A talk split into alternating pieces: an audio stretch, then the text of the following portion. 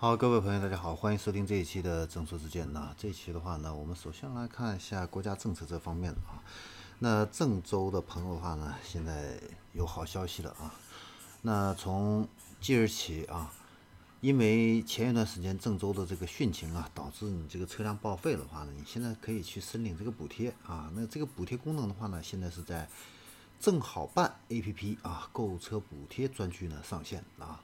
然后呢，只要是本地的郑州本地的牌照啊，呃，重新购置车辆的话呢，都可以去这个正好办 APP 购车补贴专区呢去申领这样的一个补贴啊。那第二个消息的话呢，就是工信部啊，现在呢，呃，明确表态啊，推动钠离子电池的一个全面商业化啊，呃，这个。意味着生产钠离子电池的相关的一些企业啊，尤其是宁德时代啊，呃，可能股价又会迎来这样的一个暴涨啊，所以可以关注这方面的一个股价的一个动向啊，投资者。然后我们再来看一下整车这方面的一些消息啊。那小鹏汽车的话呢，最近啊，它的 P7 啊出口到挪威了啊，这是它的第一批出出口到中国海外市场啊，这意味着什么呢？啊，如果您是做这个汽车，这个海外这个这方面事业的人呢，你现在可以去加盟小鹏了。啊，小鹏现在已经开始在拓展海外的一个业务啊，这个呢，未来会给你更多的这样的一个空间去施展啊。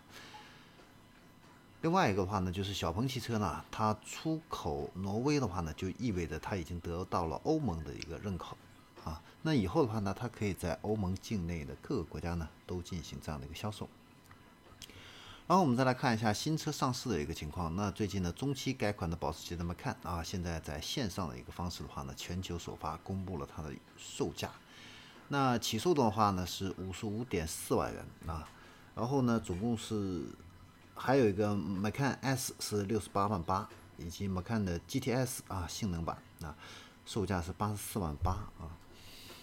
那这它配的这个动力系统的话呢，有 2.0T 啊和 2.9T 啊两款三款发动机啊。2.9T 的话呢，它有一个低功率，有一个高功率啊，两个版本的啊。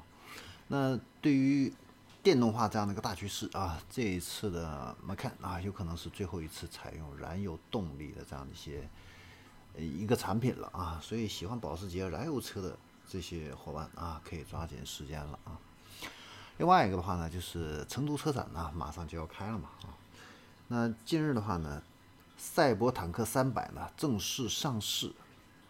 那这款车呀，有兴趣的朋友的话，真的是可以看一看啊。这个是一个呃厂家联合第三方啊联进行这样的一个改装的一款啊官方认证的改装的一款车啊，然后是可以正式上牌的啊这样的一款车。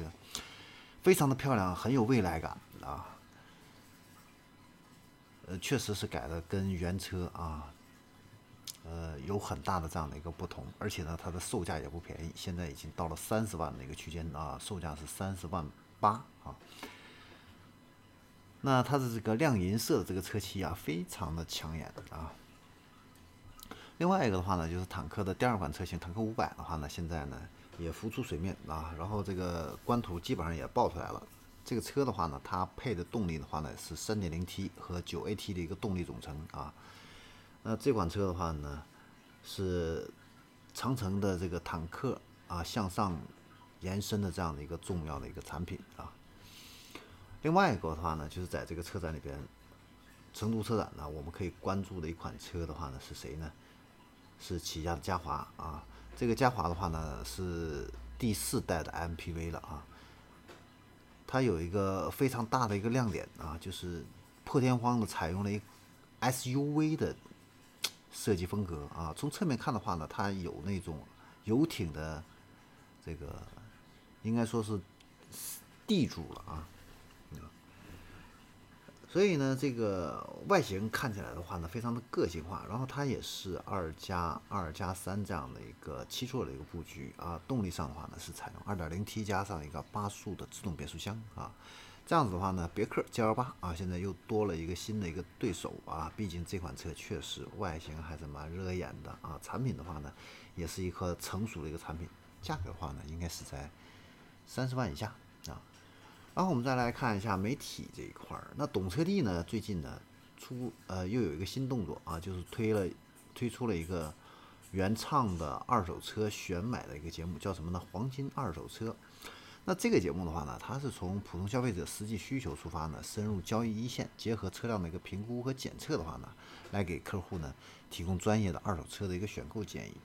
那它的第一期节目的话呢，是带着制作团队到了北京的旧车市场，购买了一台六年行驶七万多公里的一个奔驰的 E 三二零轿车为例，全面的展示了这个二手车挑选和购买的一个流程。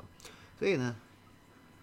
对这个二手车感兴趣的，又想了解这个整个二手车购买流程的这些朋友的话呢，你可以去看看这个这一档节目啊，会对二手车这一块的话呢，有一个更深入的一个了解。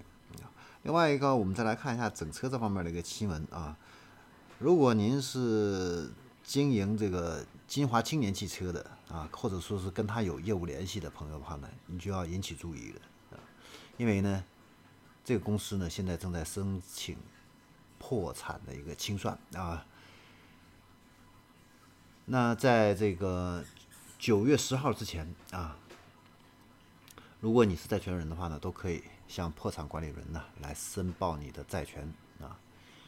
好，这里是郑州之见，关于这一期的话呢，我们就分享到这里，我们下期再见。